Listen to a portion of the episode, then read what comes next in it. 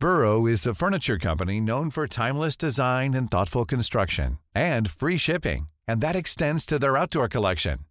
Their outdoor furniture is built to withstand the elements, featuring rust-proof stainless steel hardware, weather-ready teak, and quick-dry foam cushions.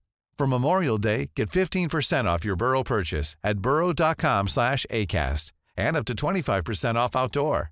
That's up to 25% off outdoor furniture at burrow.com slash ACAST.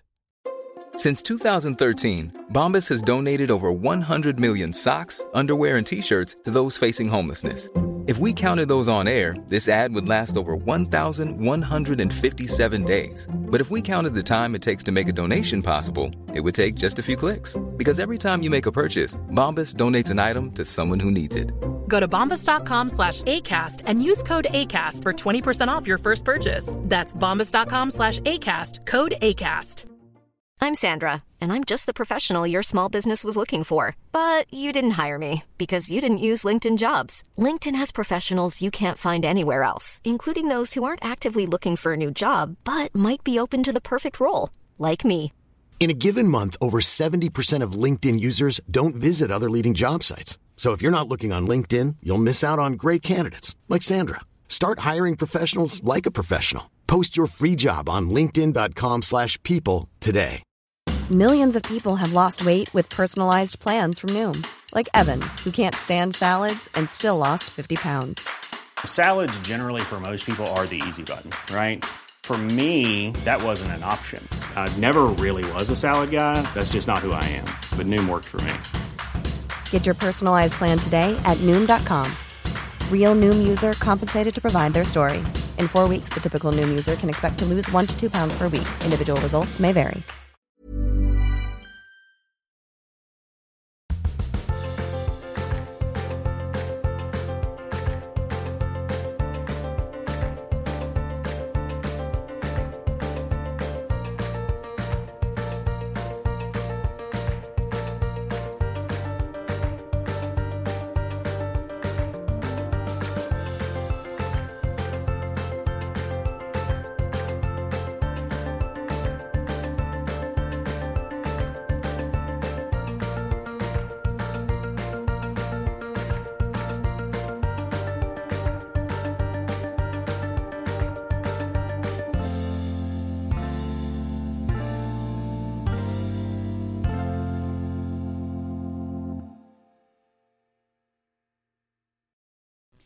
Hej och välkomna till prestationspodden. Jag heter Caroline Norbeli och jag driver den här podden för att sprida kunskap om stress.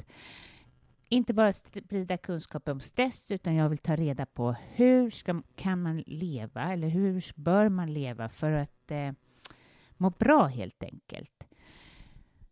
Hoppas att det är bra med er. Jag vill börja med att tacka för all fin respons från förra avsnittet. Jag behövde verkligen det. Jag förstår hur, eh, hur nakna alla mina gäster känner sig som, jag, som är så modiga och ställer upp i den här podden. Tack, tack, tack, tack för all fin respons helt enkelt. Nu är jag på Mallorca. Min pappa har hus här och eh, vi träffas bara en gång om året. Eh, och så min bror är här också. Vi har som en familjeträff varje sommar. Så vi, har, vi gör det i år igen, men tillbringar mestadels tiden i vårt hus eller jag och min man är uppe i bergen och vandrar så vi försöker belasta samhället så lite som det går. Men eh, vi har ett ganska starkt behov av att träffas, även om min man säkert efter 17 året här känner att eh, det börjar bli jobbigt. Ni vet hur det är att kampera med, eh, med en annans familj. Det är inte lätt. Det känns som att det kommer aldrig bli riktigt rätt. Han tycker jättemycket om mina släkt, eller mina, min bror, verkligen och sådär. Men det är ju alltid på samma sätt och ja, ni vet, Eh, så idag så var han tvungen att ta sig lite härifrån och ta en paus. det har bara gått två dagar, kan ni tänka er. Men hur som helst, vi, eh, det här ska nog, det brukar lösa sig med tiden och jag är här i några veckor nu. Eh, just det. I höst när jag kommer tillbaka så startar jag igång min coaching och Eh, det finns platser kvar. Så är du intresserad av att skapa förändring i din karriär, stress, eh, vill ha hjälp med att ändra beteenden, ehm, kanske har du för stora prestationskrav eller eh, ja, vill skapa någon form av förändring i livet så får du gärna gå in på carolinnorbeli.com och göra en intresseanmälan. Och det är 30 minuter med mig helt gratis för att se hur jag jobbar som coach och för mig att få höra eh, vad det är du vill ha hjälp med. Eh, eller så kan du in, gå in på Caroline Norbeli coaching på Instagram och skicka mig ett direktmeddelande så svarar jag även där. Och ja, eh, jag kommer kanske, eller jag tänker att eh, det får, jag brukar ju alltid prata lite inför de här intervjuerna, men idag så på semestern så har man ju nästan minst tid, i alla fall jag när man har två barn. Så de sitter här och väntar på mig och vi ska gå och bada så det får bli lite kortare och det kommer bli ändring på det framöver förstås. Men eh, jag har för ett tag sedan, det här var för några månader sedan, så intervjuade jag Johan Holmsäter. Johan startade Friskis och Svettis och eh, jag tycker att han har en intressant resa och framför allt så tycker jag att det är helt otroligt hur han har förändrat eh, och hjälpt många människor med den här fantastiska träningen och den här glädjen till träning. Så lyssna till Johan Holmsäter. Välkommen hit Johan. Tack. Hur eh, har dagen varit idag? Alltså helt utmärkt att få vakna upp nere vid vattnet, se en blå himmel, gå ut och liksom skaka lakanen och hänga ut eh, täckena och, som vanligt och eh, ta sig upp där strax efter sex och eh, höra eh, alla sjöfåglarna och eh, faktiskt känna den här kyliga nordvinden också som har svept ner nu. här. Det gör att det väcker alla sinnen och det är ju faktiskt de som ska vakna allihopa. Vad härligt. Allt från hörsel och man till och med känner smaken i torr man är när man står där på morgonen. Men eh, har du skrivit något idag? Eh, ja, jag, fast jag har inte skrivit någonting på min bok. Jag har suttit och skrivit på ett helt annat tema som förmodligen blir aktuellt för, eh, och som är en hemlighet som kommer från eh, torsdag lunch kanske. Då blir det kanske off Aha. offentligt. Men jag ja. kan inte säga så mycket mer för det är så stort. Ja, jag ja. fattar. Vad mm. spännande. Mm. Ja, men eh, jag tänker att vi skulle backa bandet lite. Mm. hur kom du in, hur blev du så intresserad av hälsa? Alltså det är ju grunden för allt liv. Det är ju någonstans att man mår bra. Mm. Och då måste man ju känna av det här på olika sätt. Och, och jag har precis skrivit en, färdigt en bok som heter Friskvårdsrebellen som tar upp eh, bakgrunden till Friskis och Svettis och hela idén Friskis och Svettis. Och det, det är ju också ett resultat av min egen maskrosuppväxt och mm. eh, alla de tankar och de skeenden och eh, upplevelser som eh, jag bar med mig därifrån. Och eh, eh, det gjorde ju det att eh, det fanns ju tillfällen när man mådde jävligt dåligt och, och då finns det ju bara en väg ur och det är att se till att man försöker må lite bättre och mm. ta sig dit. En del finner inte den vägen och gör no kanske någonting drastiskt och det är lätt att komma dit.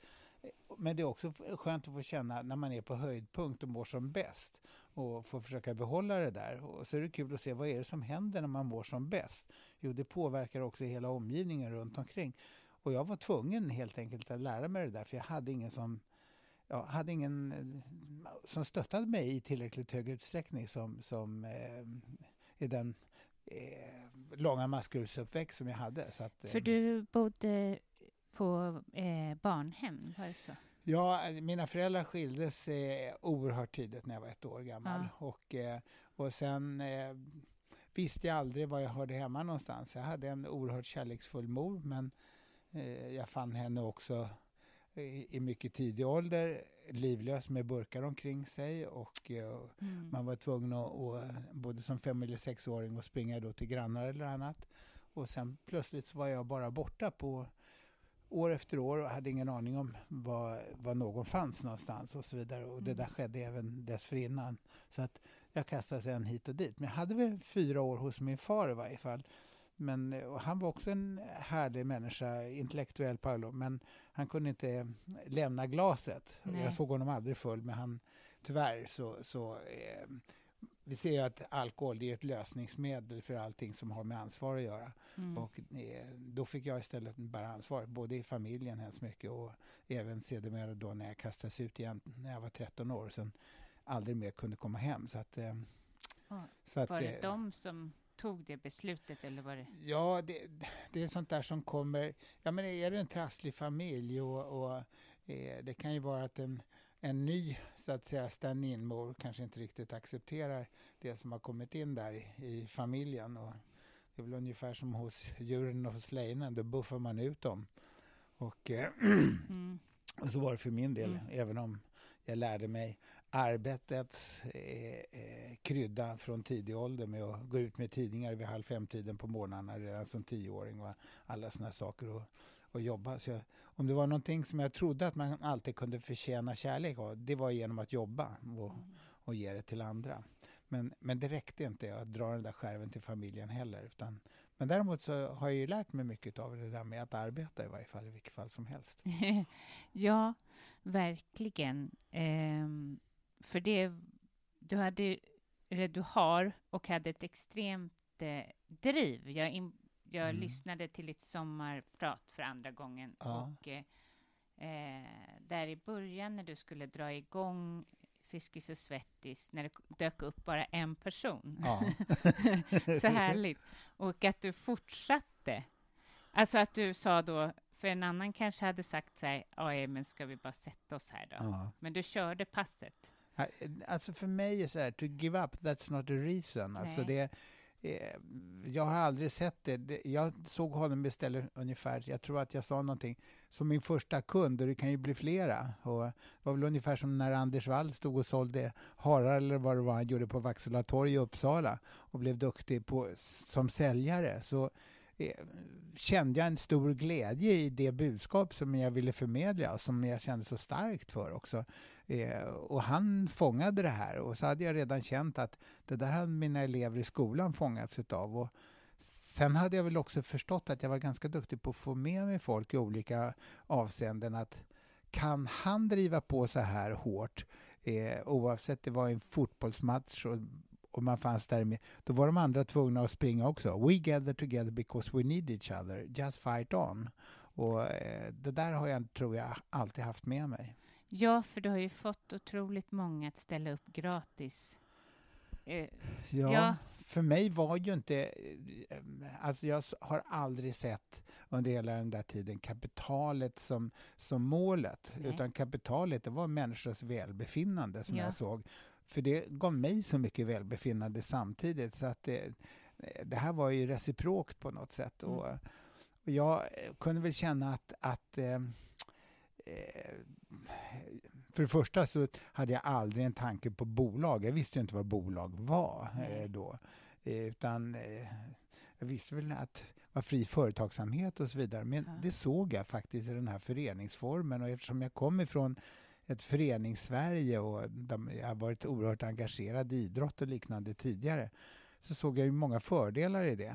Och eh, eh, hade, jag, hade det varit idag så hade jag säkert gjort det kanske på ett annorlunda sätt och så vidare. Men mm. varje tid har ju sin, sin prövning och sin modell ja. förmodligen. Men vad var det du, eh, varför startade du Friskis och Svettis? Vad drevs du av? Alltså, jag såg eh, bristerna i, eh, och såg att det fanns mycket hålrum mm. eh, när det gällde hälsa. Dels hade jag jobbat på ett långvårdssjukhus i Handen och så vidare. Eh, och där människor nästan eh, alltså, i, i människors slutskede på sitt sätt och, och lyssna på deras historier en hel sommar när jag jobbade där. det gav mig tankar. Men det allra första gången det var faktiskt när jag slet sönder mina eh, ledband 69 i ena foten när vi spelade vattenpolo. Vi sprang upp på en gräsmatta för att hämta bollen och alla kastade sig över mig och någon trampade och alla hörde det sa pang. Och, eh, och, då var jag en ganska duktig löpare på den där tiden. Och, eh, eh, och då fick jag bara höra att det enda sättet att få det här löst det var genom att operera och att det var en ganska lång konvalescenstid för att få tillbaka det där. Och, och då tränade jag upp istället kroppen själv. Och det var ingen som trodde på det efteråt att det var möjligt för mindre, ja tio månader senare så hade jag bästa sträckan på 600 på kärleksstigen på Svenska Dagbladsstafetten. Och, och jag sprang i Dagblads, eh, eller i Stockholms studenter och vann sträckan, vilket jag gjorde i två år. Och där var det även de som var faktiskt landslagsmeriterade på springa 800 som jag slog. Så att, eh, och då kom Lamit Ljungqvist, den gamla doktorn, fram som var landslagsläkare men också Stockholms studenters, IFs eh, både lagledare tror jag och, och läkare, så sa mm. Johan, när opererades du? Och då sa jag, jag har inte opererats. Det går inte, sa han, att, att träna upp det. Jo, sa jag, det har jag gjort. Och jag tror att det är min förmåga att lyssna på kroppen. För eh, det lärde jag mig mycket, mycket tidig ålder. Och som jag, jag hade ju en liten latch uppväxttid. Och det var inte så lätt att vara lite annorlunda och, och landa på såna där hem och annorlunda i skolan och komma med skjortor det stod pojkhemmet i ryggen på och så vidare. Mm. Eh, och lite annorlunda kläder. Så jag fick alltid stå upp för dem jag var. Och det där gjorde ont i själen och då stack jag ut och sprang. Och då sprang jag oftast 7-8 kilometer tills jag spydde första gången. Och sen vände jag om så sprang jag hem igen och då blev det mer än en, en och en halv mil. Då spydde jag andra gången. Men då kände jag ett lugn efteråt. Det var ju alltså någon form av eh, ja, som att skära sig i armen som en del gör. Men ja. däremot så kände jag ett välbefinnande stället efter att ha gjort det där.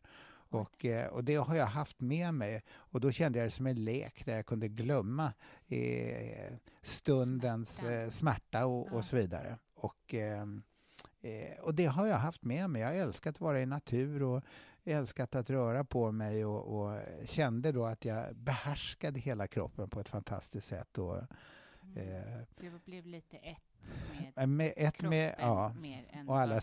Ja. signaler. Så ja. när det där hände med fotleden då senare, vilket var 69, så, eh, och jag pluggade i, nere i Zürich, så stod jag handstående eh, 73 på en bar och jag är världens klumpeduns på på, hade ju aldrig sett en barr eller ett räck nästan. Och, och, de gjorde ju fantastiska övningar på såna här saker för att lära sig rör, rörelselära och biomekanik, vilket jag blev duktig på däremot, rent teoretiskt. Vad är rörelselära? Ja, rörelselära, det är om du tittar på biomekanik, alltså det är funktions, eh, funktionsövningar. Alltså till exempel en muskel har ett fäste och ett ursprung, säger man. Ja. Och, och då går den oftast över en led och och leden antingen så är det en gångjärnsled eller också kan det vara en kulled och så vidare. Och då har den olika rörelseomfång och då kan man se vad är en naturlig rörelse. Vi har diagonala eh, rörelser, vi har eh, parallella rörelser, vi har tyngdöverföringsrörelser och så vidare, förflyttningsrörelser. Så vi, vi är byggda för rörelse på det här sättet och kan man se det här funktionellt hur eh, vi kan eh, både röra oss och, och bygga kroppen på rätt sätt mm. Och på ett naturligt sätt och som är skonsamt och så vidare. Och det var ju en av de här anledningarna till att jag kunde bygga upp hela Friskis och Svettis rörelsebank och rörelseurval och, och systematisera det, vilket kanske inte riktigt alla har förstått att det ligger ett enormt tankearbete bakom eh, hela den delen och även fysiologiskt har byggt upp den där intensitetskurvan. Men för att knyta tillbaks, där stod jag handstående och föll, fick ett överslag och trillade rakt ner från den höga barren och fick barrholmen i ryggen på L4, L5 längst ner. Och då fick jag en, en kotförskjutning och faktiskt en liten fraktur så jag kunde inte gå ordentligt. Och det här, och, men hittade ingenting på några, på några eh, ordentliga röntgenbilder för det fanns ju inte MR på den tiden. Och hur var det för dig då som var beroende av... Ja, det, då, var det, då var det svårt och då träffade jag därefter en fantastisk kiropraktor, Göran Lindskog, som hade sju år från, från Chicago bakom sig som kunde rätta till det här och, och sa vad det var och gick några gånger och, och sen har jag kanske fått gå tillbaka ett par gånger i mitt liv. Men eh, det gjorde också att jag började titta hemskt mycket på diagonala rörelser. Och tittar man på, på, ehm, på just diagonala rörelser och liknande, höger hand till vänster fot och allt vad det är, mm. och, eh, så ser vi också att de här små musklerna eh, längs hela ryggen, rectus spina i, och där de sitter på de taggutskotten, de får jobba på ett lite annorlunda sätt. Och det här är eh, en del i hela det här rörelsetänkandet som sen kommer, ryggjumpa, som jag är utbildad och undervisade hemskt mycket sjukgymnaster och liknande i. Och i det där sammanhanget, då såg jag att det var ett stort glapp mellan det sjukvården gör, för de har en uppgift att bota, trösta och lindra. Mm. Men inte att inspirera, motivera och utveckla och, och stödja på det sättet.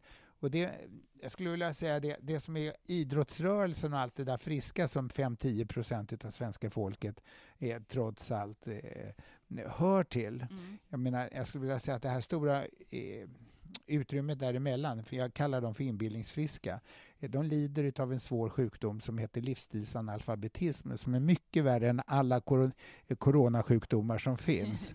och, eh, eh, och det gör att här, ska man bygga det här, så var det det som var min tanke med att bygga ett Friskis och ett Svettis. Alltså en brygga som kunde brygga mellan minushälsa och plushälsa och där människor av egen kraft kunde klättra vidare. Och då behövde de det här tänket, de behövde de här metoderna och att man kunde göra den där modellen så att det fungerade som en sluss och en kedja där var och en fann sin egen väg hela vägen ut.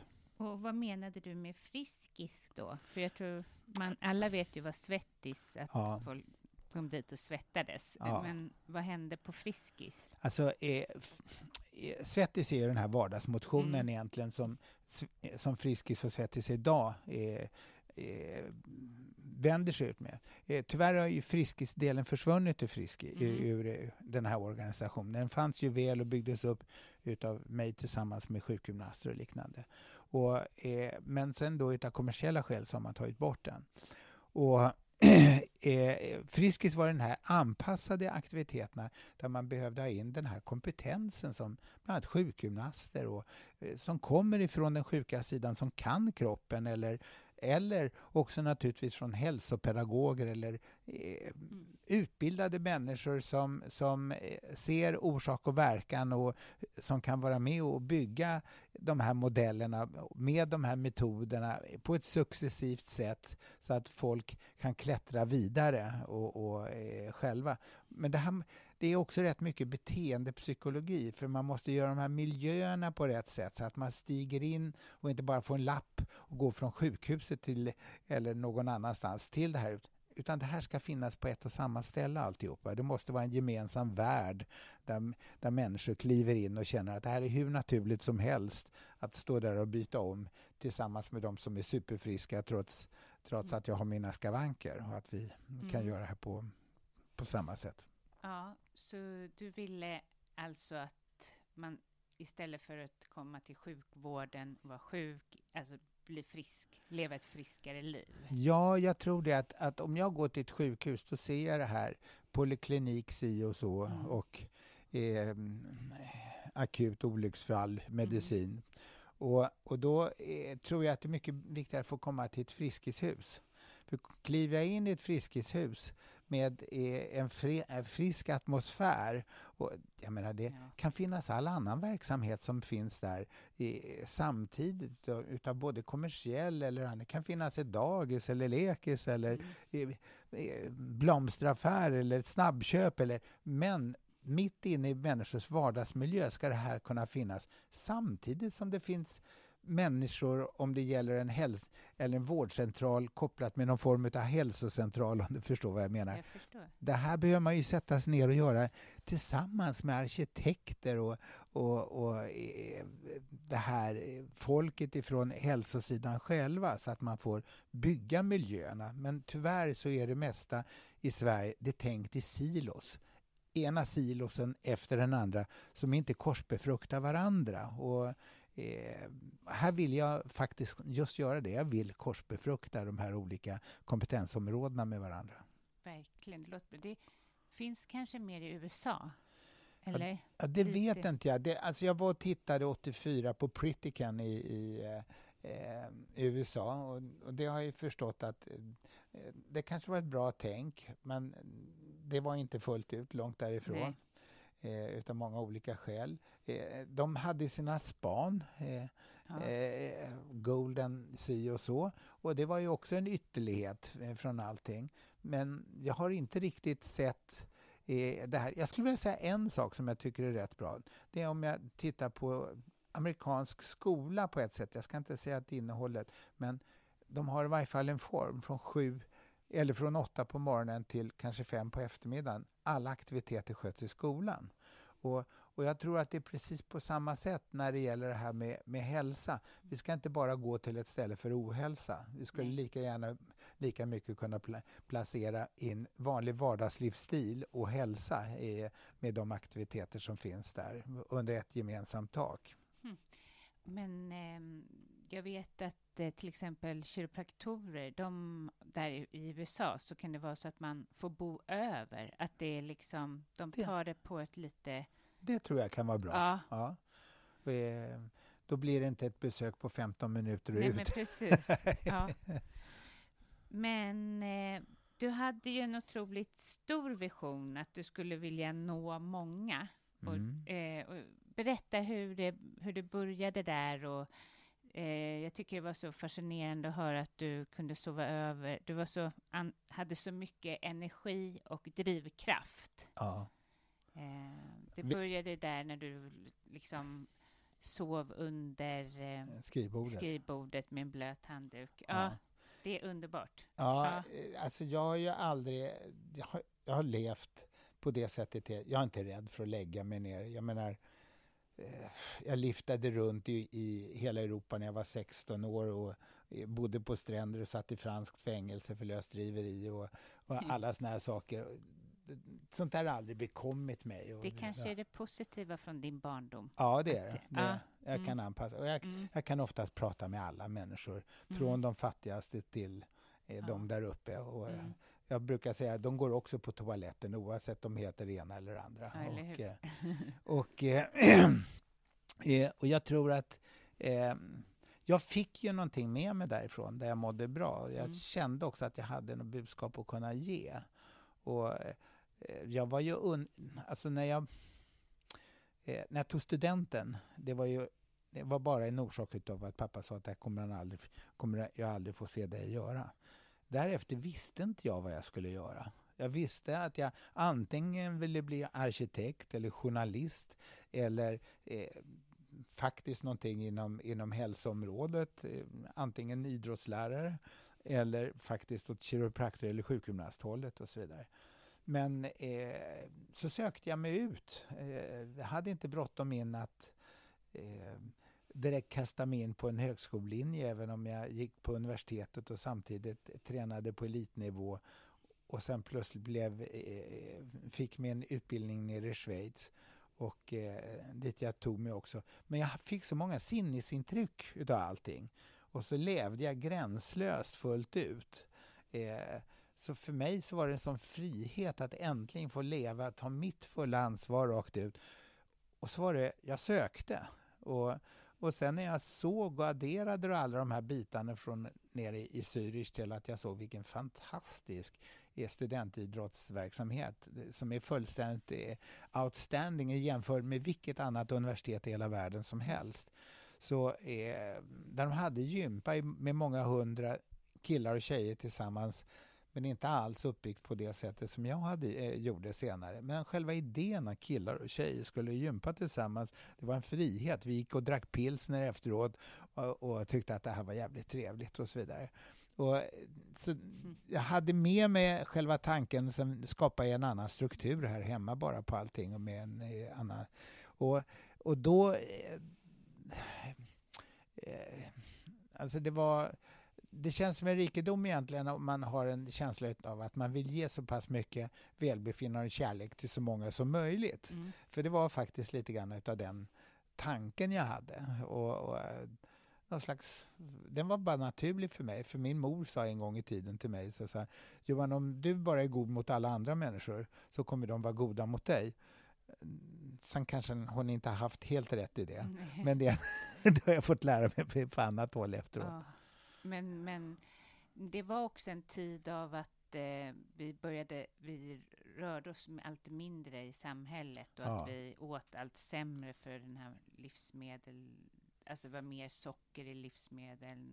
Och, du har ja. helt rätt. Och jag tror att jag såg det där, och det är inte för mig, långt före alla andra. Nej. Jag redan sa det 78 när Marlboro Man hade ridit runt ett tag och så vidare. Mm. Och hela tobaksindustrin eh, funderar på vad är det som kommer hända i västvärlden som blir med, mer och mer medvetna om problemet. Jag menar, på 30 och 40-talet fanns ju också uttalanden där man sa att, att röka, det var, det var eh, hälsosamt. Aha. Jag menar, man kommer ihåg på 50-talet där det var alla bjudaskar hemma med cigaretter och alla rökte kors och tvärs i bilar överallt. Och 40 procent rökte bland 1960 medan idag så kanske det är 9-10 procent. Mm. Men då, då såg jag också, vad gjorde tobaksindustrin? Jo, de tittade efter vad kan vi investera någonstans där vi har li, på lång sikt lika god vad heter det, marginal på det. Och det var, i socker, eh, det var i livsmedelsindustrin. De förstod att sockret var det. Så, så då började Crafts Industries. De började att helt enkelt addera socker eftersom man känner ju smaken längst ut på tungan mm. och, och sockerberoendet är starkt.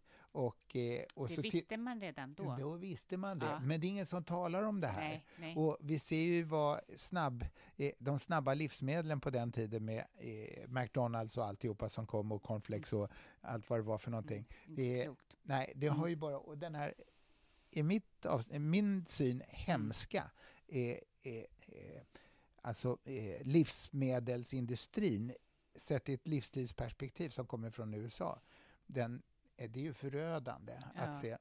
Men vi tar ju, i alla andra länder, vi tar ju den här till oss före allting annat. Och där man tidigare haft normala kostvanor som i Afrika och annat. Jag brukar alltid säga så här att tänk i Afrika, där sköter de det här, sa jag alltid på 90-talet. Där har de jävligt små sjukhus, men de har jävligt stora skithus. För tarmen fungerar ju i varje fall. Va? Och det gör det inte här. Här tar det ända upp till 14 dagar innan det kommer ut det som kom in där uppe för en, någon som har fått en, eh, en kolumncancer eller liknande. Ja, och, vad, vad spännande att du hade den här kunskapen så tidigt, ja. för det är något som jag har jag har läst till hälsocoach. Ja, då förstår jag. Mm. Så då har jag fått... Får ja, jag känner, ja. ja, vad kul. Ja. Det visste inte jag. Det, man lär sig mycket av varandra när man sitter så här. Ja. Och, och, och därför, när jag höll, för mig var för mig var den där livsmedicinen, det var fysisk aktivitet. För det kände jag att, mådde, ja. att det mådde man bra utav. Och för mig var det naturligt att äta allting, men på rätt tider. Och, eh, eh så att, ja, du, du, har vissa tider som du...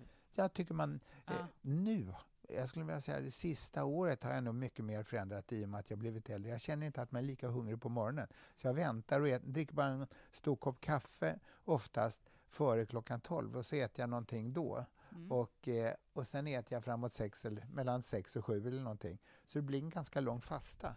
Och det är ju mm. rätt skönt när man får just känna in det, att det här mår jag bra utav. Mm. Det som japaner och andra har gjort sedan ja, lång tid tillbaka. Ja. Så det blir lite eh, fasta kan man säga. Ja, det blir det. Ja. Och man jämnar ut blodsockerkurvan, man känner sig pigg, mm. eh, man känner sig lätt, man har inget problem med vikten på det sättet. Och, eh, och man rättar in det här också. Det blir inget behov av utav eh, massa socker eller annat och sockersug och så vidare. Nej. Så att det, mm. Ja, men då kom det här sockret och, eh, den här, och vi rörde oss av någon anledning mindre också. Ja, det gjorde vi. Ja. Alltså, man sa då att 15 procent av svenska folket rörde sig normalt. Eh, jag skulle vilja säga att den, den, siffran var nog faktiskt lägre. Och den är, eh, det har blivit lite annorlunda polariserat. Men jag tror att eh, flera människor rörde sig i varje fall lite mer. För att idag är det väl åtminstone 40 procent som inte ens rör sig en kvart om dagen. Och, och då när vi pratar om rör sig, det är inte fråga om att gå raskt eller någonting, som inte ens rör sig.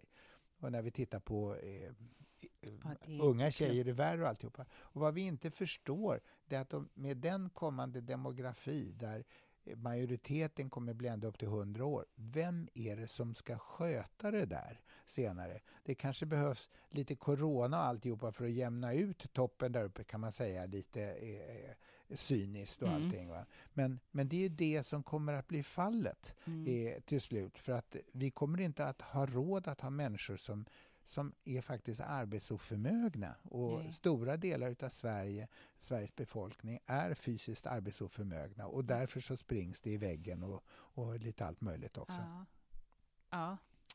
Eh, eh, och jag eh, ser ju här idag att, att eh, eh, det här med det som händer just nu, det, det är någonting som på sitt sätt har sina positiva sidor. Vi, jag tror att det kommer att komma ut en hel del existentiella och till och med snudd på andliga betraktelser ur det som sker under en längre tid här. Och jag är säker på att Greta Thunberg sitter och, och hurrar och klappar händerna just nu när ja. vi Many of us have those stubborn pounds that seem impossible to lose, no matter how good we eat or how hard we work out. My solution is PlushCare. PlushCare is a leading telehealth provider with doctors who are there for you day and night to partner with you in your weight loss journey. They can prescribe FDA-approved weight loss medications like Wagovi and Zepbound for those who qualify. Plus, they accept most insurance plans. To get started, visit plushcare.com slash weight loss. That's plushcare.com slash weight loss. Imagine the softest sheets you've ever felt. Now imagine them getting even softer over time. That's what you'll feel with Bowl and Branch's organic cotton sheets. In a recent customer survey, 96% replied that Bowl and Branch sheets get softer with every wash. Start getting your best night's sleep in these sheets that get softer and softer for years to come. Try their sheets with a 30-night guarantee. Plus, get 15% off your first order at bowlandbranch.com. Code BUTTERY. Exclusions apply. See site for details. Hiring for your small business? If you're not looking for professionals on LinkedIn, you're looking in the wrong place. That's like looking for your car keys in a fish tank. LinkedIn helps you hire professionals you can't find anywhere else, even those who aren't actively searching for a new job but might be open to the perfect role. In a given month, over 70% of LinkedIn users don't even visit other leading job sites. So start looking in the right place. With LinkedIn, you can hire professionals like a professional. Post your free job on linkedin.com slash people today. Har en renare luft och annat. För miljö och hälsa, det är intimt sammanknippad med varandra i termerna livsstil. Och vi måste förändra den livsstilen. Vi kan inte hålla på och skjutsa ungar i två kilometer till skolan och till idrottsaktiviteter Nej, och annat. det håller jag med om. Det är inte klokt. Vad är det med vår, min generation? Ja, just det. det vi, de skjutsar ju bara någon, någon, någon kilometer, ja. alltså någon me, några meter tycker jag. Alltså det, det är inte, de, vi låter inte våra barn gå fritt. Nej. Och visst, det är ju en kanske värld, läskigare värld, men jag tror att vi skapar den också. Ja, och jag ser också det att vi har ju fått eh, en annorlunda tid än den som var på 30 och 40-talet. Jag säger inte alls att den var bättre. Nej. Att när kvinnan då var hemma och faktiskt också tyckte många gånger att det var självklart för henne att vara hemma. Jag är hemskt mm. glad för att kvinnan har, har, makt över sitt eget liv idag och mm. kan göra det hon vill. Men vi har också öppnat så oerhört mycket rättigheter idag så vi funderar inte på hur vi ska också balansera det med skyldigheter. Jag menar bara ta en sån här sak som i andra länder, utvecklingsländer, man är överlycklig för att gå i skolan. Och här ser man att skolan är ju bara en rättighet och som man kan behandla och betrakta hur som helst. Men det är ingen skyldighet. Det är ingen skyldighet att se till att jag verkligen ska lära mig det jag ska göra och så vidare. Och, för att sen kunna. och det är samma sak med hälsa. Alla har rätten att få vara sjuka snarare än skyldigheten att se till att hålla sig friska. För med en sån tanke, då skulle vi kunna ge mycket mer resurser till de som har fått en cerebral pares eller Parkinson eller vad det nu än kan mm. vara, eller en bilskada, trafikolycka mm. och så vidare. Och, och när vi ser att sjukvården är belastad med 75-80 50 av alla sina besök som bara har med livsstil att göra. Och sen istället så tar man och förlöser det här med, med, med kemiska medikamenter som gör kanske människan ännu sämre. Ja.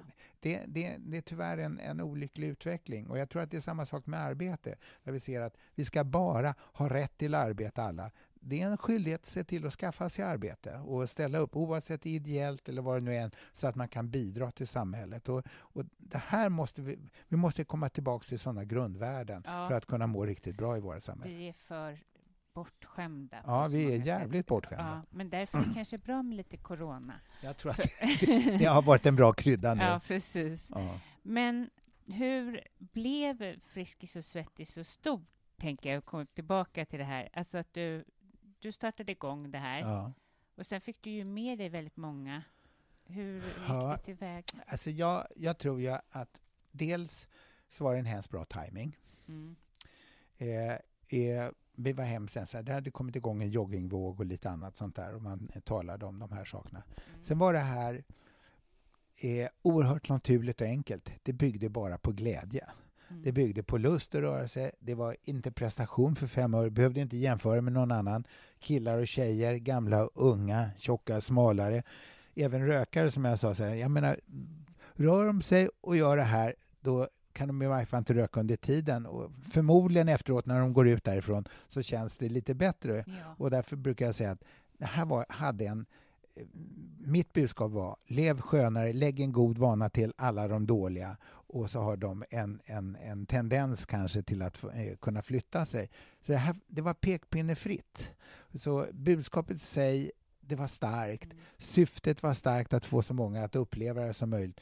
Och sen var det en modell som tilltalade alla att kunna komma och gå när det, pröva, eh, när det, eh, när det passade dem. Ja. Och vi knöt det till arbetsplatserna så vi nådde helt nya eh, grupper. Ja, 60 procent utav de som började gå, och de var ju 30, eh, 31 och 35 tjejer och killar då under de första åren i genomsnitt, eh, hade något halvt barn visade sig också.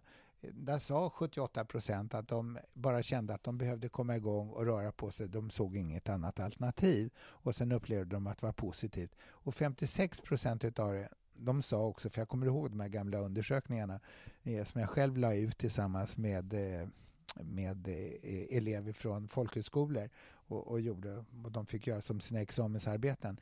Eh, de sa att de gick dit också för att eh, hitta likasinnande. Alltså min tanke om filosofi om att skapa sociala kontaktytor som skulle bidra till att människors egenvärde, självtillit och självkänsla skulle växa. Eh, eh det var någonting som det var, det var egentligen hela tanken. Och medlet, det var egentligen att vi skulle träffas på det här okonventionella sättet. Röra oss, ha jävligt kul. Och därför var friluftsverksamheten fantastiskt viktig. Och när vi knöt alla de här människorna så kom så många olika intressen. Så många ville vara med om att bidra. Och jag kunde utbilda alla ledare från första vilket jag gjorde under de första sju åren, så utbildade jag alla ledare i hela Sverige, faktiskt hela Sverige när det, Det gäller kul. Ja, det var jävligt roligt. Ja. Oerhört intensivt att köra 70 timmar på en vecka utbildning, bara fem hårda timmar varje dag med. Men också var det att bygga upp hela den här infrastrukturen med hur eh, organisationen skulle kunna se ut med, med eh, gympan och, och utbildningen och, och, och marknadsföringen som jag skötte också och, eh, och eh, delningen mellan Friskis och Svettis och, och så vidare och hitta människorna. Alltså, man var tvungen att leva i mitten där hela tiden och sen hålla dörren öppen. Problemet med Friskis och Svettis också, att det finns människor som söker sig till den här typen av organisation, ser sig själva som Guds gåva till folket och som faktiskt inte passar där. Och som då med sina kontroversiella sätt att hantera saker och ting faktiskt är, blir är också en, en, en felaktig lapsus i, i historien. Och det är, i, på ett bolag kan vi sköta såna här saker på ett, och det, där krockar alltså den juridiska formen lite grann och därför måste man eh, det här var någonting som vi inte kände till riktigt då. Nej. Men eh, vad hände då eh, för dig? Det, du uteslöts ur Friskis och Svettis, eller säger man så? Ja, vad eh, hände egentligen? Både ja och nej. Eh, jag startade ju, jag hittade på namnet. Ja. Eh, en duktig formgivare, Lars Laurenti, han gjorde en fantastisk logga som just skildrade eh, vad, vad Friskis Svettis stod för. Eh, jag förstod, all, men den var hemskt viktig för folket. Och den gjorde allting lite annorlunda. Nej, under från 78 fram till 81, då skedde det en fantastisk utvecklingsperiod. Då finns det inga medel. Vi var tvungna att bygga allting eh, utav egen kraft. Eldsjälar som brann. Eh, eh, jag sov under bordet och hade 12 intensivpass i veckan och så vidare. Eh, och var jämt hungrig. Eh, och det under den där utvecklingstiden så kommer det in många olika viljor och, och så vidare. Och, och det gick bra. Men 1981 hade vi en utbildning som låg utanför Friskis och Svettis som vände sig till sjukgymnaster, oerhört kompetenta, duktiga, engagerade sjukgymnaster och alla de ville gå den här utbildningen så de sålde slut direkt på en förmiddag via sjukgymnastens eh, tidning. Mm. Och hade vi den här kursen uppe i Åre och när de sjukgymnasterna åkte tillbaks och, eh, till sina olika ställen, det var Lund och överallt, då kände de så här, hur ska, vi, hur ska vi starta en sån här verksamhet och ta vara på det, hela det här fantastiska konceptet? Och då bestämde de sig för att göra föreningar. Och vi hade ingen färdig organisation för det här. Vi hade ju byggt upp någonting i Stockholm och staplat krona på krona. Jag menar de första eh, fem, sex månaderna när jag engagerade mig för att starta Friskis och Svettis från maj 78 och, och, fram till slutet på oktober så hade jag ingen lön. Eh, så eh, jag hade inga pengar till, till slut. Och, men till slut då med en, god, med en god marginal på det vi fick in så kunde vi lägga lite grann i ladorna. Och utbildningen skötte ju jag, så den kostade ju ingenting. Men däremot så kostar lokaler och såna här saker. Och vi var tvungna, eftersom vi expanderade, att hitta nya lokaler, hitta ett koncept för det här. Och då byggde vi upp den första lokalen. Så att de två sakerna som var avgörande för expansionen, förutom alla dessa fantastiskt engagerade ledare och andra som mm. brann för det de gjorde och, och, och, och följde med, det var att hitta ett koncept för att skaffa sig en egen lokal och kunna finansiera. Och det gjorde vi med Friskishuset. Mm. Och då var det andra, det var att ta fram en eh, förutsättningar för att hela organisationen skulle kunna expandera. Och det var, jag kunde inte stå och utbilda ledare och alltihopa för hela Sverige, utan jag var tvungen att ta fram ett material. Då sa den klokaste av alla ordförande som Friskisvettis någonsin har haft, Kalle Cederschiöld, då industriborgarråd. Han satt där som ordförande i fyra år. Han sa Johan, på ett styrelsemöte, och titta på det. Om du går över ett övergångsställe och tittar åt fel håll, eh, då dör den här organisationen. Du måste ta fram en utbildningsplan, ett utbildningsmaterial och en utbildningsorganisation. Och jag skulle vilja att du ser till att göra det här utanför Friskis och Svettis, för det är faktiskt din kunskap och alltihopa. Mm. Och då eh, började vi titta på alla de där olika förutsättningarna och då började vi också titta på hur kan vi skapa för de, de här frågorna blev så centrala för oss. Mm. Hur kan vi skapa en organisation som får en ordnad tillväxt istället för en vild tillväxt? Och då hade vi att välja och Kalle talade om att skapa en allmännyttig stiftelse och dåvarande generalsekreteraren Vidik Filander han skrev då på att den skapar den ordnade expansionen. Det här kommer i min bok också. Mm. Och, eh, och det där var oerhört sakkunnigt och, och klokt gjort. Men det vi hade gjort i vår organisation som slitit fram hela det här konceptet där satt alla som fågelungar ute i Sverige, i Göteborg och på annat och gapade och skrek på att vi vill ha det här. Och vi fick hela tiden fylla deras eh, hungriga magar med allting. Men vi gav dem också möjligheten då att gå in, för vi skapade då ett serviceaktiebolag med, med ett kapital ifrån Stockholmsavdelningen för att Eh, föreningen för att del, eh, skapa ett, ett, ett eh, kommersiellt bolag mm. som kunde säkerställa kompetensen. För Man kan inte bygga upp en friskisverksamhet, för det var den vi ville säkerställa, ja. med kompetent människor för att få den att växa ut. Ungefär som med hälsocentraler idag, alltså ja. friskiscentraler. Och det är ingen som går och ställer sig och jobbar där ideellt för, för 50 kronor passet eller Nej. sånt där. Och det var inte den typen av verksamhet som där skulle bedrivas heller. Men då kom ju då kom ju in såna här människor som ansåg sig som Guds gåva till folket och eh, utan att förstå riktigt det här och sa att det här ska vara förening och så vidare. Och, eh, eh, jag skrev det här och tog fram allt det här materialet, tog fram den här organisationen, byggde hela utbildningsorganisationen.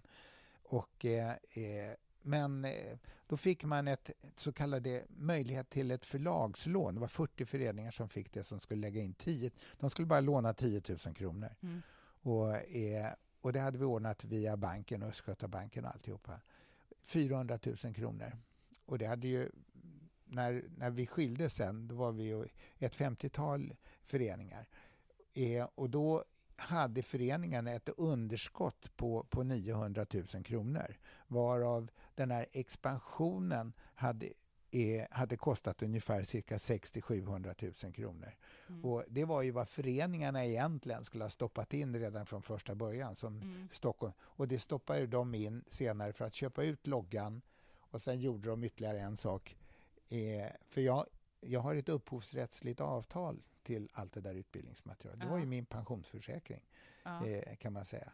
Och om man jobbade för mindre än 10 000 kronor i månaden så förstår man det att här satt ingen stor dyr eh, eh direktör Nej. och byggde upp eh, rörelsen utan det var helt andra skäl. Och här var ju tanken att i det här bolaget så skulle också Skandia ha gått in och, med sitt Lifeline och eh, då hade det varit tre lika stora ägare, Friskis Svettis, jag själv och Skandia Lifeline som ställde just kravet på att jag också då skulle ha varit med där. Det fick då läggas ner och man eh, tog med de här 900 000 som de övriga föreningarna stoppade in och sa att här kommer man aldrig att behöva Eh, ha en dyrare medlemspeng än cirka 5 kronor per medlem. Det blev 25 kronor när de skulle bli. Nu är det uppe i 80 kronor per medlem med, per förra året gånger nästan 600 000 medlemmar. Då kan ni förstå vad det här lilla Rick som sitter där uppe med 20 personer. Att nu, nu börjar vi få en, en stel en stel byggnad i Friskis och Svettis som tar bort entreprenörskapet och liknande. Och Det här som vi var ute efter, att göra en klar och, och tydlig bodelning, den hade varit till ett oerhört gagnande för framtida utveckling av Friskis och Svettis. Och, och där är vi inte riktigt idag. Det är sånt som kan oroa mig. Men det som hände och skedde, det var att det som var värdefullt, förutom varumärket, det var ju utbildningsmaterialet. Det ägde jag. Ja. Men det försvann bara på något konstigt sätt. Och eh, eh jag skrev, såg till att alla böcker och sånt där kom ut 87, två år senare. Men eh, man köpte den inte av mig. Men däremot 1991 såg jag fler, många år senare.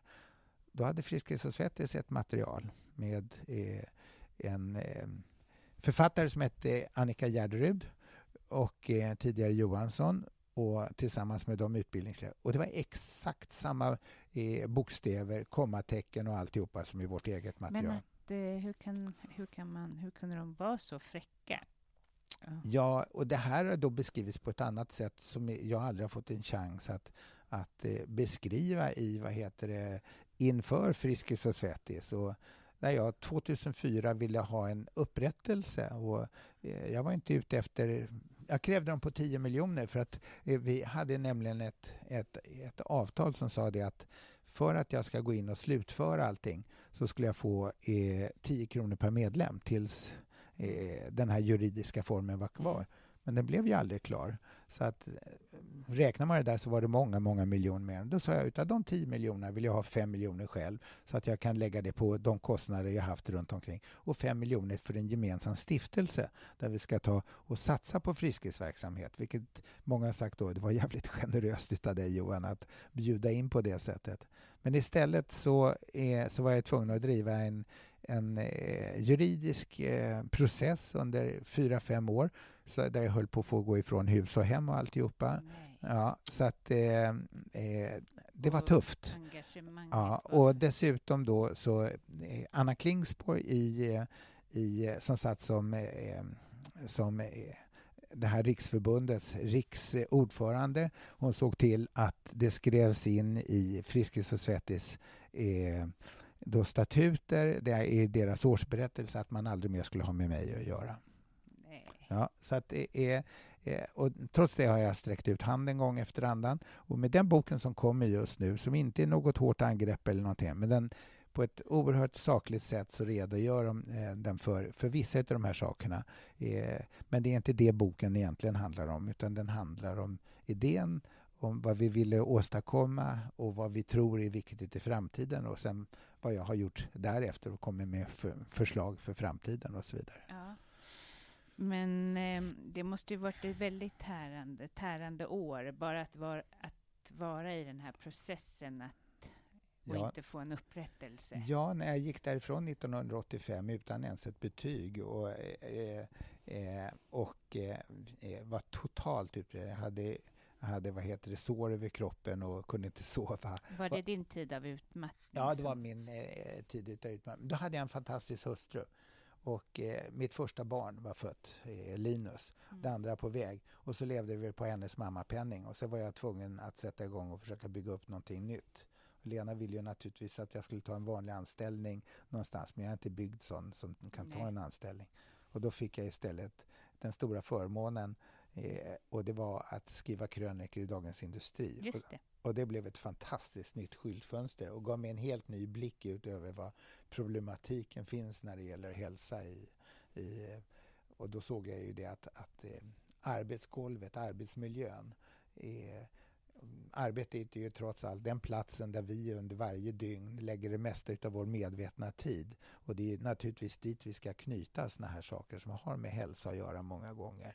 Vägen dit, vägen därifrån, under tiden och så vidare. Och den som har intresset av det här utav eh, hälsosamma medarbetare är naturligtvis arbetsgivaren. Och då finns det också ett helt annat kapital att eh, kunna tillgripa för att utveckla saker och ting. Men eh, för att själv liksom släppa det som har varit och eh, eh, alltså kan du känna att du får en upprättelse av att skriva den här boken då, eller hur?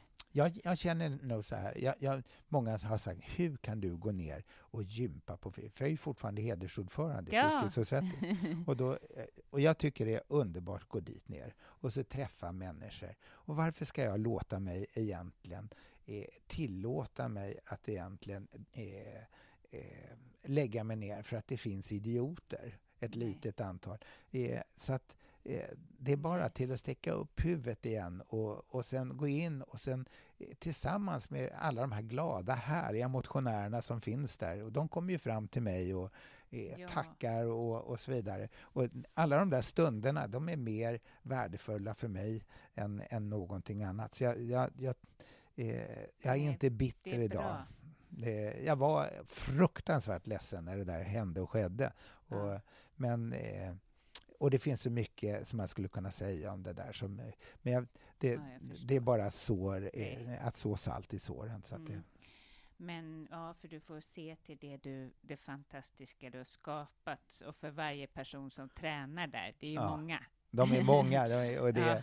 Eh, och få se alla de i alla olika åldrar. Och när jag träffar på människor som var med och som fortfarande går där från 78 eller folk som var med på SSIF-tiden, alltså på 75, 76 och 77 som fortfarande går där nere. Och, vi eh, träff och de ser så jäkla fräscha ut och är, är så härliga och, och generösa på så många olika sätt. Jag menar, det, det är också det, livet. Ja, det är ja. livet. Ja. ja. Men när du var utmattad där, hur, hur länge pågick det och hur kom du tillbaka? Alltså 85, jag skulle vilja säga så här att eh, det blev en hemskt svår resa mm. eh, alla de där åren. För det var ju frågan om att, att eh, börja bygga någonting nytt. Och jag hade tur, så jag fick en hemskt bra styrelse omkring mig. Jag fick eh, eh duktiga människor som... Eh, jag tror att jag är duktig på att bygga kultur. Mm. Eh, alltså, hur, vad ska man utveckla för synsätt med värderingar, attityder och, och, och annat och, och, byggda på vilken form av kunskap och ett förhållningssätt där man skapar en stil som alla känner sig trygga i. Eh, och, för det har ju verkligen Friskis och Svettis. Ja. ja. Och det, det, dit kan man ju komma precis som man vill och mm. känna sig hemskt otvungen. Och, och, det gjorde jag med det jag sen skapade som jag kallar för liv och lust. Mm. Och eh, och där jag tittade hemskt mycket på framgång. Vad betyder framgång för människor och så vidare. Och hittade alla de här olika argumenten när det gällde att motivera människor från att, att själva kunna klättra. Eh, I och med att jag hjälpte företag att sätta upp en komplettera deras affärsplan med en hälsoplan med mycket strategiska skäl. Men då träffade jag ju alla medarbetarna och. Mm kunde bygga upp saker och ting tillsammans med. Och det var, det var liksom en ny, det var en, sådana saker som gjorde att jag kunde lyfta blicken och, och, och, och titta vidare på spännande saker. Inte sätta mig ner för grämt. Så jag kan väl säga att det finns fördelar med att ha fått alla de här hårda tördarna i tillvaron också. Man måste ta sig vidare för att mm. eh, annars så ger man upp. Och det är klart, det har funnits tillfällen när, och det står i boken också, jag, jag har försökt att lägga mig på kontaktledningarna på eh, på järnvägsspåret på Karlberg och så vidare, men var för full för att kunna ta mig över. Men det, men det är ju sådana där saker också som... som ja. eh, och då, då är man riktigt långt ner, då är man inte riktigt frisk. Men, eh, och Nej. det måste man se att det, eh, då behöver man hjälp och stöd att kunna, att kunna ta sig därifrån. Ja. Och, och, det har jag kunnat göra. Och jag brukar säga det att det bästa medicin man kan få det är att få tre ungar att ta ansvar för. Och, eh, Eh, och därför har jag sagt det att det, det, det hälsosammaste jag någonsin har fått i mitt liv det är mina tre kära ungar som, eh, ja, som det är kul att ja. få revansch, att göra ja, det. det. bra som man mm. själv inte har fått. Eh, om man, kan jag tänka mig. Ja. Eh, att kunna ge det du inte fick. Nej. Mm. Det, det var ju så, men ändå kan jag, jag har en benägenhet att se mer det positiva som har hänt i tillvaron än, ja. än, än det negativa. Och det tror jag är min egen räddning. Jag vet inte varför, det är väl bara en överlevnadsinstinkt. Ja, kanske. men du, all din drivkraft kommer ju säkerligen därifrån. Ja, ja. Det, ja det gör det. Jag brukar säga att jag är alldeles för skraj för att ge upp. ja, det är bra. Det är bra. Ja. Men eh, om du har, har du några hälsotips till dem som, om, till dem som lyssnar? Hur ja, det har jag. Mm. Jag brukar säga, alltså jag har ju funderat så där hemskt mycket på vad betyder hälsa? Eh, för det, det, där är ju ett begrepp som man går omkring och tuggar på och så ser man ju då hur alla pratar om vitaminer och, och, och ut och springa och, och, och, sätta sig ner och köra yoga eller vad det nu än kan mm. vara. Och hälsa, eh, jag sa en gång i tiden så här att eh, hälsa föder inte alltid glädje, men glädje föder alltid hälsa. Det. Och det var ett valspråk som jag hade under lång tid. Men jag brukar säga det att när jag tittar på definitionen av hälsa så brukar jag, och då bygger jag tillbaks på sådana saker som vad jag har läst till, till exempel om Viktor Frankl eller om Antonovsky. Och, om en människa under så svåra omständigheter tvingas sätta sig på tåget 1940 och som är psykolog och sitter och åker från Wien upp till Auschwitz med sin familj. Där de går ut till höger och han går till vänster. Och han känner den hemska lukten några timmar senare utav sin egen familj. Och samtidigt den här fångvaktaren öppnar hans jacka, sliter ut hela hans åtta år långa eh, eh jobb med sin doktorsavhandling i logosterapi och, och river sönder den här. De har ju tagit ifrån en människa allt vad han äger av. Mm. Vad är det som kan göra att en sån människa överlever, frågar jag mig. Och det är rätt intressant, för han talar ju då om att han var eh, hela tiden tvungen att söka det meningsfulla. Och han sa ju att det meningsfulla kommer ur lidandet. Jag vet ju också vad sånt kan vara, lidande och meningsfullhet. Jag tror inte att det kommer ur det bekväma livet Nej. på något sätt. Och det där funderade jag rätt mycket på. Och när jag tänkte sen på när jag lämnade Friska, är Friskis och Svettis hälsa? Nej, det är det inte. Eh, det kom jag ganska snart på. Det är hälsosamt det är hälsosamt att kramas, kanske inte just nu i coronatider, men mm, annars är det hemskt hälsosamt att kramas. Det är hälsosamt att läsa böcker, det är hälsosamt att ta sig ett glas vin tillsammans med goda vänner och få sitta och skratta eh, eh, och så vidare. Och så här. Det finns så mycket som är hälsosamt som man ska ägna sig åt, så det kan jag ge som ett gott råd. Att mm. få läsa sina böcker och, och allt vad det är. Men om det är, är hälsosamt eh, på det sättet så säger Antonovsky, när han tittade på det fåtal som kom ut ifrån eh, koncentrationslägren där de som lyckades, för det är ju framgångsexemplen som är intressanta att titta på, mm. de människorna hade en hög grad av begriplighet och då menar han så här, de upplevde att de hade en roll att att, att sköta, en viktig uppgift som de ville hänge sig åt och ta ansvar för. Och de här tre sakerna, eller fyra sakerna i det begreppet, begriplighet, det är någonting som är... Jag tror att jag hade en hög grad av begriplighet under min uppväxt och kände det. Det andra är att om man har en sån uppgift så vill man att det ska vara meningsfull. Man vill att man ska kunna utvecklas mer, stimuleras mer, känna sig motiverad och kunna föra den vidare. Så begreppet meningsfullhet är oerhört viktigt för den människa som inte känner att det är meningsfullt på slutet. Han ger upp. Mm. Och, ja, det... Och, det, och det tredje, det är att om jag tycker att det är då vill jag skaffa mig inflytande. Och då vill jag vara med och kunna påverka saker och ting så att jag kan hantera det. Alltså orsak och verkan är viktiga. De här tre sakerna, då kallar han för KASAM. Det är det jag har jobbat med i 20-30 år och tagit fram och utvecklat för att kunna göra större studier och styra människor i rätt riktigt när, och ledningar när det gäller att kunna bygga eh, sån här verksamhet på, inom organisationer. Men då såg jag att det är en sak som saknas i KASAM-begreppet och det är stöd. Man måste få stöd ifrån sina arbetskamrater, från sin familj, från sina vänner, från sina ungar. Och, och därför fyra saker. Begriplighet, meningsfullhet, hanterbarhet och stöd. Jag skulle vilja säga, se till att fyll din vardag med det här. Och Det är därför jag alltid tar och definierar hälsa som att hälsa är att i sann mening nyfikenhet och glädje vara uppfylld utav sina livsuppgifter. Så det mm. viktigaste är, det är att människor känner att de har livsuppgifter, vad de än månde vara och att de gärna är meningsfulla och att de kan hantera det på rätt sätt. Mm. Så ser jag på hälsa. Det är väldigt bra. Mm. Och eh, hur tränar du idag då? Ja, hit tog mig 50 minuter att gå raskt. Mm. Eh, igår var jag ute och gick en lång promenad också på, var väl nästan en och en halv, två timmar på någon mm. dagen innan. Eh, lite halvbuskigt väder. Eh, så var jag ute och gick en 12-13 kilometer. Dagen innan det var jag ute och gick två mil. Alltså, mm. jag går hemskt mycket. Mm, och jag bor, ja, ja. bor nere vid vattnet i Solna och, och, och jag går ner till centrum av Stockholm. Mm. Eller jag tar ibland cykeln. Så och, gjorde jag också när jag bodde i stan. Det är ja, skönt. Det är fantastiskt. Ja. Aldrig behöva använda bilen. Jag brukar säga det. Bilen använder man mellan två punkter. Och när, när, när eh, eh, konstapeln tar en då och då så frågar han vad fan kör du så fort för? Ja, det enda säkra det är ju att ta sig mellan två punkter så snabbt som möjligt. Det är den bästa trafiksäkerheten. Precis. För det gäller att inte vistas på vägen för länge. Ja.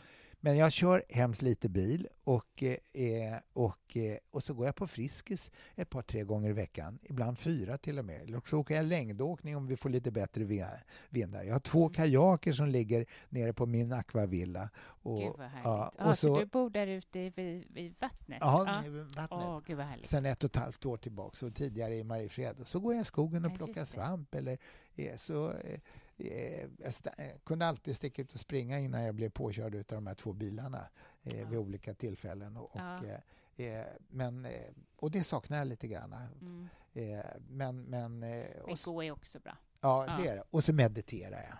Du, du gör det? Ja, det ja. Och så äter jag äter jag och njuter av maten. Det Har du någon rutin för den här meditationen? Eller? Ja, jag tycker att, att meditera två gånger, det är hemskt bra. Tidigare när jag eh, åkte tåg, alltid intressant, då kunde jag alltid meditera på tåget. Mm. Och Det tyckte jag var jätteskönt. På flyget också, knäppa upp brallorna och, och höll jag på att säga, den översta knappen ja. och, och svångremmen och så sätta mig, knäppa händerna och knyta ögonen, sluta ögonen under 20 minuter man är som en ny människa. Alltså hela hjärnkontoret och ja, hela... Verkligen. Ja, och, Reboot. Ja, det är ja. verkligen det, är det bästa som... Eh, och det kan jag prata länge om. Och, och, eh, och sen just det här att få... Eh, idag sover jag mycket bättre än vad jag gjorde under alla de här... För jag sov nog lite för lite under hemskt många år. Ja. Och kunde hantera det. Och ja, sen älskar jag att laga mat och älskar god mat. Skulle aldrig falla mig in att använda någon gång ett halvfabrikat eller någonting. Nej. Och gärna med ett gott glas röd, rött vin till. Ja, vad härligt. Ja. Ja. ja, men eh, det är ju jättebra tips. Ja.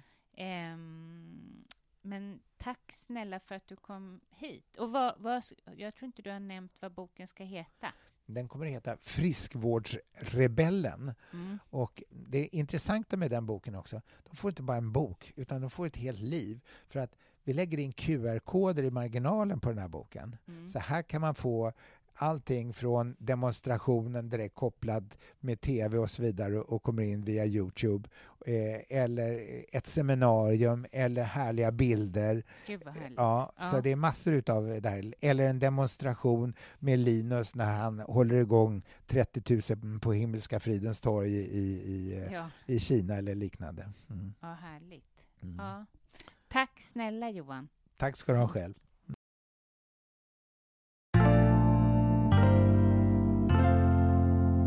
Tack alla ni som lyssnar. Tack för att ni går in och lämnar en recension och lämna gärna eh, liksom, ja, skriv vad ni tycker, lämna fem stjärnor. Då sprids podden och då kan podden, eller ja, all kunskap i den här podden och all, alla historier i den här podden hjälpa fler. Vi hörs nästa vecka. Ha en underbar vecka. Hej då!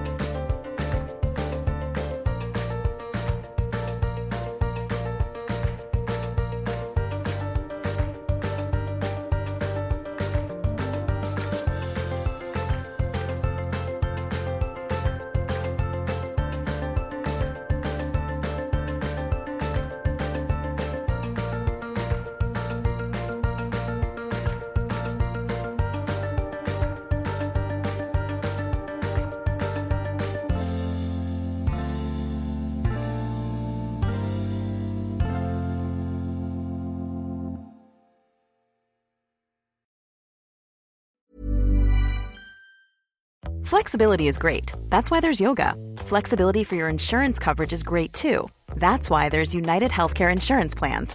Underwritten by Golden Rule Insurance Company, United Healthcare Insurance Plans offer flexible, budget friendly coverage for medical, vision, dental, and more. One of these plans may be right for you if you're, say, between jobs, coming off your parents' plan, turning a side hustle into a full hustle, or even missed open enrollment. Want more flexibility? Find out more about United Healthcare Insurance Plans at uh1.com.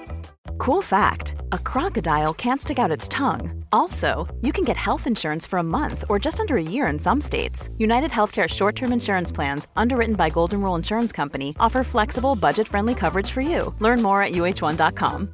Imagine the softest sheets you've ever felt. Now imagine them getting even softer over time. That's what you'll feel with Bowl and Branch's organic cotton sheets. In a recent customer survey, 96% replied that Bowl and Branch sheets get softer with every wash. Start getting your best night's sleep in these sheets that get softer and softer for years to come. Try their sheets with a 30-night guarantee. Plus, get 15% off your first order at bowlandbranch.com. Code BUTTERY. Exclusions apply. See site for details.